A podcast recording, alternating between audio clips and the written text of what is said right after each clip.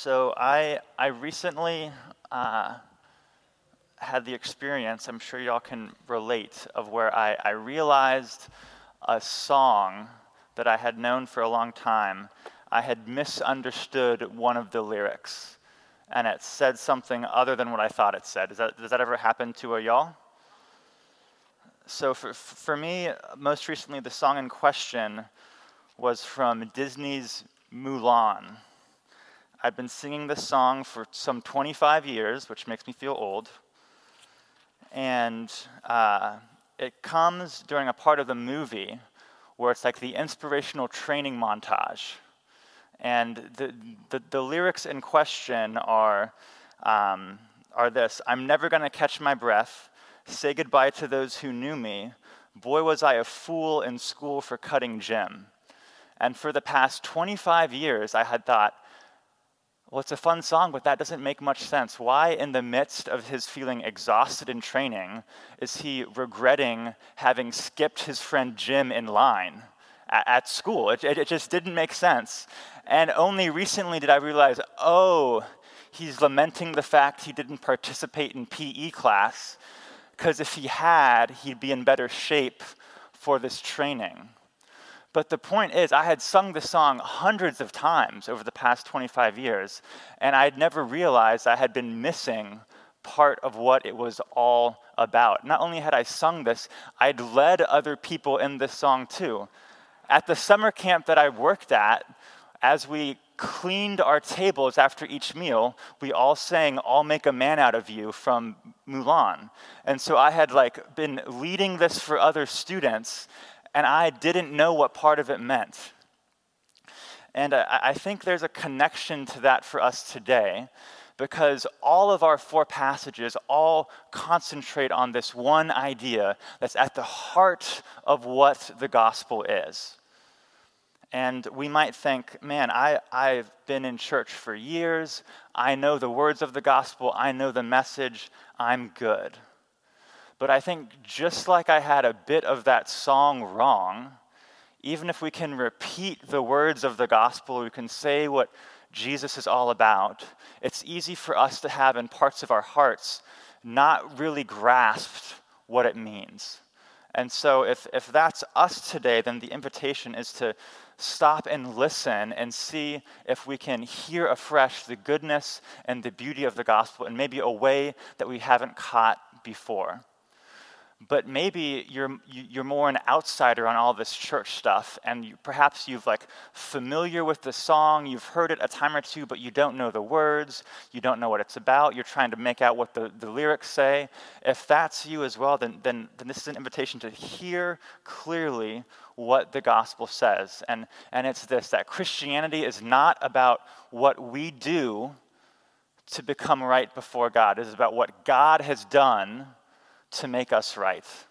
Christianity is not about what we do as much as it's what God has done. And that's what we see time and time again in all four of our passages. And so that's what we're going to look at to today through the lens of our uh, gospel reading in Matthew. Now that we're in ordinary time, as James had said, our gospel passages are going to be slowly working through the book of Matthew for, for the next few months. And so it'll be helpful to know kind of the big picture of the structure of what Matthew is about, how it's organized. It starts in the very beginning with an introduction of sorts that includes the genealogy, that includes the birth story of Jesus to, to set the stage. And then after that, there are a series of uh, five blocks and each one ends with a discourse or a sermon that Jesus makes. And all the, the even the, the narrative parts of that section kind of all coalesce around one theme.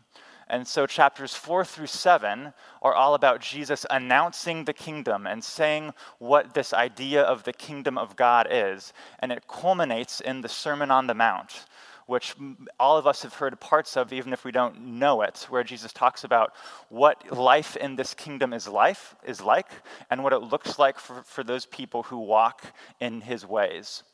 And if you're not familiar with the word, the kingdom of God, it's this idea of how God, through the person of Jesus, has come to set things right. And so that's the first bit. And this passage in chapters 8 through 10, it comes in the second bit. And if the, the first block is about what is the kingdom, the second block is about how does God help people enter into the kingdom. So Jesus talks about here's what the kingdom is, here's what it's like. The natural question is, well, how do I live like that? If, if I think that sounds good, how do I make that my life? And these next three chapters are all about how Jesus invites us and brings us into his kingdom, how his kingdom comes into our life.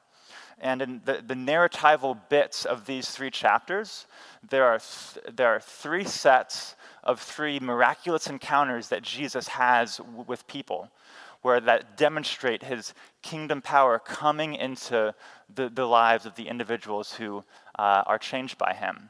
And in between those uh, three sets of three, so there are two times where Jesus uh, interacts with people and he says, Follow me where he invites us into this life changing uh, uh, power. It invites us into this life changing relationship of Jesus where we get caught up in the kingdom of God.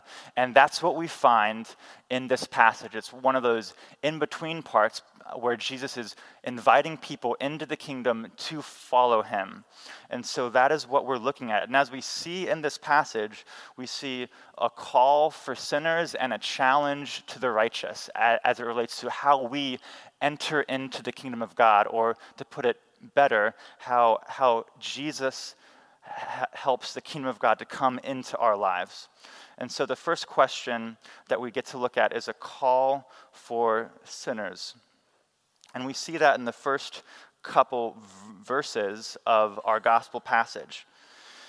And I think we can better understand this call if we have some historical context. So, in this passage, there are two things that are remarkable. One is the context of a tax collector, and the other is that of a rabbi.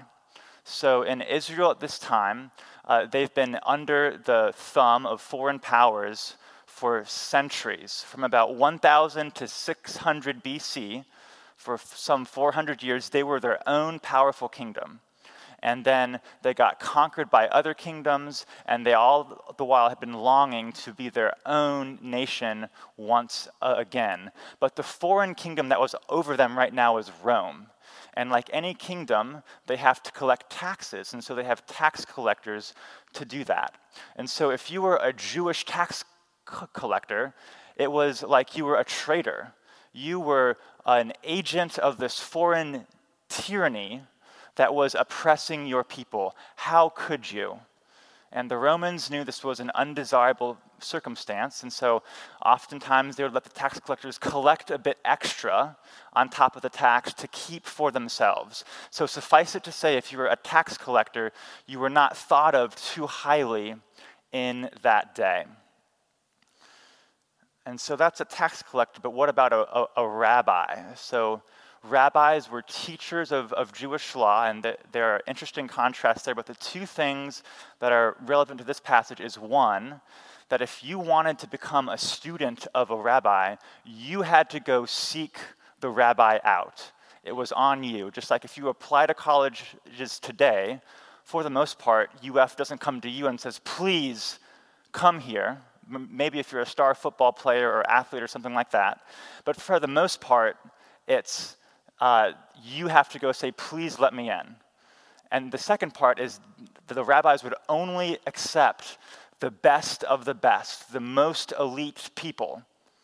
And so that's how that worked. And so that's why when we have that context in mind, this passage makes a lot more sense when it says, as Jesus passed on from there, he saw Matthew sitting at a tax booth and he says, Hey, once you get your act together, once you stop being a tax collector, once you pay everyone back, once you renounce your allegiance to, to Rome, then I'll think about letting you follow me.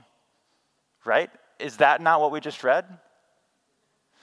No, it's not, but that for most of us is what we think Jesus says to us. We think he's saying, once you get your life in order, then you'll be good enough. once you stop d- doing all those bad things, then maybe I'll think about letting you into my circle. But that's the opposite of what we see here that Jesus calls us in the midst of our mess. Jesus calls us in the midst of, of our mess. And that's very unnatural for us because it's the opposite of everything else in life. In everything else in life, it's once you perform well enough, then you will be accepted. But that's the opposite of what Jesus says. He says, I'm calling you even when I know you are nowhere near good enough. I'm calling you before you have your act to, together. As Jesus says at the end of this passage, he has come to call not the righteous, but to call sinners. And this sounds beautiful, but if we're honest, it's kind of hard. One, like I said, because it cuts against like everything that we're used to. Like when, when I was working for a consulting firm in DC, and I was talking to uh, like them about, hey, what do I need to do to get a raise? They're like, hey, we'll give you a raise once you start performing. Uh, like they, they said, you have to start to earn your raise before we give you that money. The, the, the acceptance, the accolades, it follows the, the, the, performance. And that's true in every facet of our lives. But this is different. And so it's hard because it's countercultural, but it's hard also because we want to have something to bring to the table. It's hard for us to just say thank you we want to be able to make, to have something to offer. And, and so we, we uh, see this um, when, with Adam and Eve, like back in the garden. So they know, like the tax collectors here, they, they know that they've messed up. And one of their first responses is to try to cover themselves up themselves. If they're going to be in God's presence, they have to be covered up. They go searching for a fig leaf to cover over their own shame and do it on their own terms. We want to be able to earn our way back into God's good graces to say, hey, God, I'm, I'm sorry, but I'm going to do better next time. I, I promise I'm worthy of your love. And so sometimes we, we try to make our own fig leaves to, to cover up the own mistakes that, that we've made so, so we'll think we're acceptable enough. And sometimes we do this not even with religious stuff, but with things of, of this world. But the, the truth is that it doesn't matter how big enough your bank account is, it, it doesn't matter how impressive your job title is, it doesn't matter how many followers you have on social media, all the fig leaves that we reach for are never going to be enough to cover up that inadequacy, that shame, that guilt that we might feel. And so it's hard because we have to accept the fact that we need help. And so this message, this beautiful message to tax collectors and sinners is beautiful but it's, it's challenging and hard. And so we can see the areas in our life where perhaps we have a hard time believing this part of the gospel. Uh, we can see that we have a hard time knowing this in our life when we are responding to situations where we feel dirty or if we feel sinful, and we respond by trying to perform our way back into God's good graces. We say, God, I'm, I'm, I'm never going to do that again. I'm going to go take all these steps to, to make sure I'm going to get my life in order. And if that is one, one of our first responses, then that betrays this sense, this belief that we have that we have to make our own selves good enough. Or a, a different response that we might have that might betray the fact that we have the words wrong, that we're mishearing the lyrics of the gospel, is if we find ourselves in shame and guilt and, sin, and our response is to not to go towards God and trying to, to bargain with Him, but to run away from God in the first place. Because we think, when I feel like this, God would want nothing to do with me. But that also betrays this sense that for us to be in God's presence, we have to be good enough by our own merit. And so, also, this response to run away from God be- betrays that there are parts of our heart that have a hard time believing what the gospel says. And so that's the, the beauty of the gospel and Jesus' call to sinners, and how we can see some ways if we actually get the words wrong a bit in our lives as, as well. So that's the call for sinners. He also has a challenge for the righteous, and just some brief historical context here as well. We see the the, the Pharisees, and it seems that in verse 10, Jesus has called not just Matthew, but lots of other tax collectors and sinners who are enjoying his presence, who are on the inner ring with Jesus, who are, are coming to his table. It's a picture of church where everyone there are sinners and tax collectors. Those are the people who couldn't perhaps define for you what sin is in theological terms or anything like that, but they don't have to because they know that whatever that is, it's true of them. These are the people that Jesus is gathering to himself. And then the, the Pharisees, they're the ones who are on the outside. You'd expect them to be the ones on the inside. And you can almost hear the disdain in their voices when they say, Why does your teacher eat with tax collectors and sinners? Why would that be their response? So, the, the Pharisees were a group of Jewish religious leaders at the time. And as I mentioned earlier, uh, the Jewish people had their own kingdom for about 400 years. And then after that, they went into exile. They were conquered by foreign kingdoms. And the Old Testament tells us that from a divine perspective, from a cosmic perspective, from a worldly perspective, the reason why that happened is because Israel as a power grew weak, and Assyria and Babylon as a power grew strong.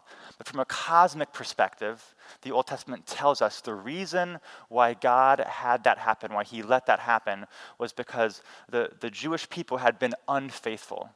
They had sought after other gods, they had become idolatrous, and they had become incredibly unjust. They had become a society that was exploiting the poor and the vulnerable and the marginalized. If you read any of the prophets, those are the two themes that resonate all throughout. So, because of this lack of faithfulness that, that they had, God humbled them to try and get their attention. He brought them low. He discipline them so that they might come back to God. And the Pharisees were people who said, hey, look, the reason why we lost our kingdom was because we were not faithful to the commands and to the law of God. So, what we're going to do is to make sure that that never happens again and to hopefully have the Messiah come to get our kingdom back. We're going to do a really good job of keeping all the laws.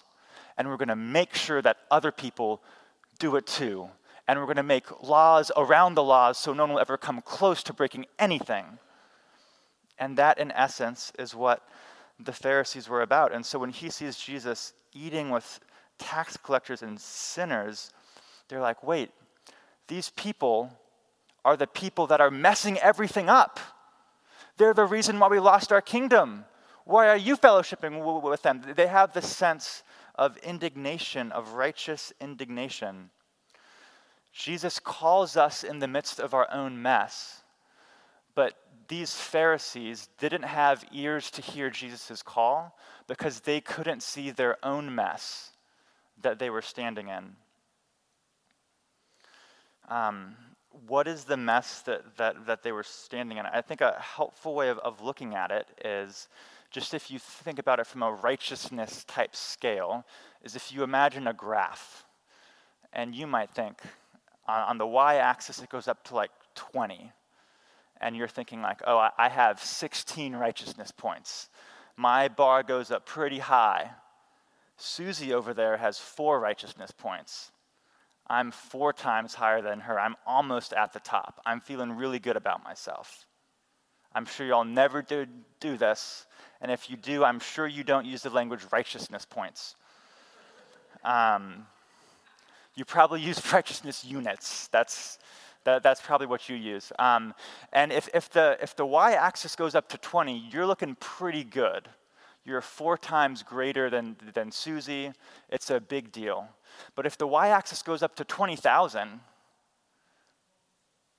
you and Susie, you, you, you might have four times more points than Susie. But when we look at the graph, y'all are in the same exact spot. You're nothing compared to where the top of the graph is. And so, what the Pharisees got caught up doing is they were looking at the wrong thing. It's, it's like if, if you have an athlete. So, I, I was, I was in a big high school, so uh, it was hard to make sports teams. I might not have made them if it were a smaller high school, but that's just my defense. Um, so I was in PE, and I did not cut PE. I actually went. I wasn't like the guy in the song. Um, but I was always one of the most athletic kids in PE. And so if I looked at all the other kids in PE, I might be like, man, I, am a pretty good athlete. But if I'm looking at like the, my peers who are starting on the basketball and soccer and football teams and stuff like that, I'd be embarrassed because like I'm nowhere near as good as they are. And so it's easy for us to look down on other people if we're using other people as the standard of righteousness that we should aspire to. And so that's one of the reasons why the Pharisees couldn't see their own mess. But there's actually a deeper reason there as well. And we see that in Psalm 50. So in Psalm 50, it talks about how God is coming to judge his, his people. And one of the main things he's judging his people for is empty religiosity. That they're going through all the religious motions, but their hearts are far from God. And so it would have been easy for them to say, God, like, why are you judging us? We're doing all the right stuff. We should get the good stuff. We're doing the right things. God, you owe me something. And so the, the, the, bigger danger that the Pharisees are in is not just that they're looking at the wrong thing, but they're thinking that God owes them something. Their, their righteous acts are because they want something from God. They're not doing it, as Hosea says, uh, for mercy. That, that, that word mercy in the Hebrew is the word for covenant faithfulness, is for steadfast love. They're not doing it out of steadfast love, out of a heart for God. They're doing it because they want God as a means to some other end. And that's why in Matthew in the Sermon on the Mount, he talks about how people who do their religious deeds in, in public for the approval of others have received their reward in full, being the approval of others who think, man, you're so spiritual. It's why in Matthew 21, I, I, I, think it is, when he has woes, he criticizes the, the, the Pharisees for how a lot of the stuff that they do is not out of a heart for God, but it's about how they're trying to use the religiosity for their own ends. And so, what we see in, in, in, the Pharisees is, is not just the fact that they're looking to the wrong things in terms of the standard of righteousness, but, but, but, but, but they're looking at the wrong things, they're desiring the wrong things in terms of why they're being righteous in the first place. Um, and so it's hard for these people also because for, for them to accept the call of Jesus, it means that they have to lose the image of themselves as being someone who has everything, put it all together. They have to let go of this external self that they've cultivated so carefully. It also means that they have to lose the sense of control they have over God. They have to lose the sense of God owes them something. Because if it, the gospel is truly about how we give nothing to God, how he calls us freely out of his grace, then there's not like a contract where it's like, hey, God, I've kept up my end of the bargain. Now you're obligated to do your end of the bargain if God freely calls us to himself, then all bets are off. And so it means that we cannot put anything out of God's reach. God is going to be the one who is in control. And so, he, here are some ways in which we can see if we struggle to believe the words of the gospel, if we're mishearing the lyrics of the gospel in our own hearts in, in these ways. We can see it if we think that our status with God or just our worth in life comes from our performance. If we think we're doing really good with God only if we're doing good stuff, or only if we're performing well, if our how we measure our like relationship with God is just about all the right stuff that we do, then we're perhaps losing some of the heart about how it's not just what we do, but about what we want and how we want to be with God. If, if we see other people who are struggling and we have a sense of superiority because we think, I don't have a hard time with that. Or if we see folks struggling and we want to help them because we think, oh man, like I have my life all put together. These people, wow, they're a sorry case. Then, then that's a sign that, that we're having a hard time uh, internalizing the gospel in, in this sense. And a, a different way, perhaps, of looking at it is we see other people who are struggling and we identify with them. We see, man, I see how I struggle in these same ways. Or and we go to help like not because we know that we're great and we're all put together and we have all the answers but we know like gosh i know when, when i was like that or i struggle with a similar motive here are things that god did to help me and i want them to have that same help that i know that i desperately needed and a, a different way in which we, we can tell that we're starting to, to get the words right in our own hearts are, are, are if we see the fact that even when we do good things, sometimes we do good things for the wrong reasons. If we're starting to see that, and we're thinking, thank God for mixed motives. Thank God that I wanted to do the right thing for the right reason some of the time. Then that's a sign that we're starting to understand the, the lyrics of the gospel. And so the, the, the, the gospel that it's, it's not about what we do, but it's about what God does. It's a call for sinners and it's a challenge for the, the righteous. And what we do does matter. Matthew doesn't stay in the tax booth. He ends up leaving the tax booth, but that's only in response to the initiative that Jesus starts. And so I, I, don't want you, you to hear that. It doesn't matter what we do at all. We can go just do what, whatever we want. But it's what we do isn't what gets us in God's good graces. And so, how, if, if, if we're like, if we're thinking, man, I, I can relate to the sinners in this passage, if we think, man, I can relate to the righteousness, to the righteous folks in this, this passage, what can we do? Um, I forgot to, to, say this earlier, but w- when I worked in DC for, for three years, I had a coworker who um, was an army officer who served in Afghanistan. And I remember a conversation I had with him, and he said, God could never take someone like me, not after the stuff that I've done. Um, there, in my experience, there are some veterans who love to talk about everything, all of their, their, their war stories, and there are some who never talk about anything. And Tyler was of the second category. I just said his name, I didn't mean to say his name. Um, I think I said something like kind of Christian and gracious in the moment, but I sometimes think about him and wish I could go back and say, No, you are exactly the kind of person that God wants to call. You are exactly the kind of person that Jesus is after because he comes to call the people who know their lives are a mess. And so, what do we do? If, if, if we're in the, the, the righteous camp, perhaps these are people that don't know the mess that they're in. Um, have you ever been someplace where you thought it was fine? Perhaps it was your house or some other place. Then someone walks in and they're like, oh my gosh, it stinks in here and you're like, I had no idea. Um, or, or, perhaps, like if you go camping in the beginning, like you can smell the, the, the smell of the campfire smoke, you can feel the dirt under your fingernails, but after a bit, you f- forget about it. It just becomes normal.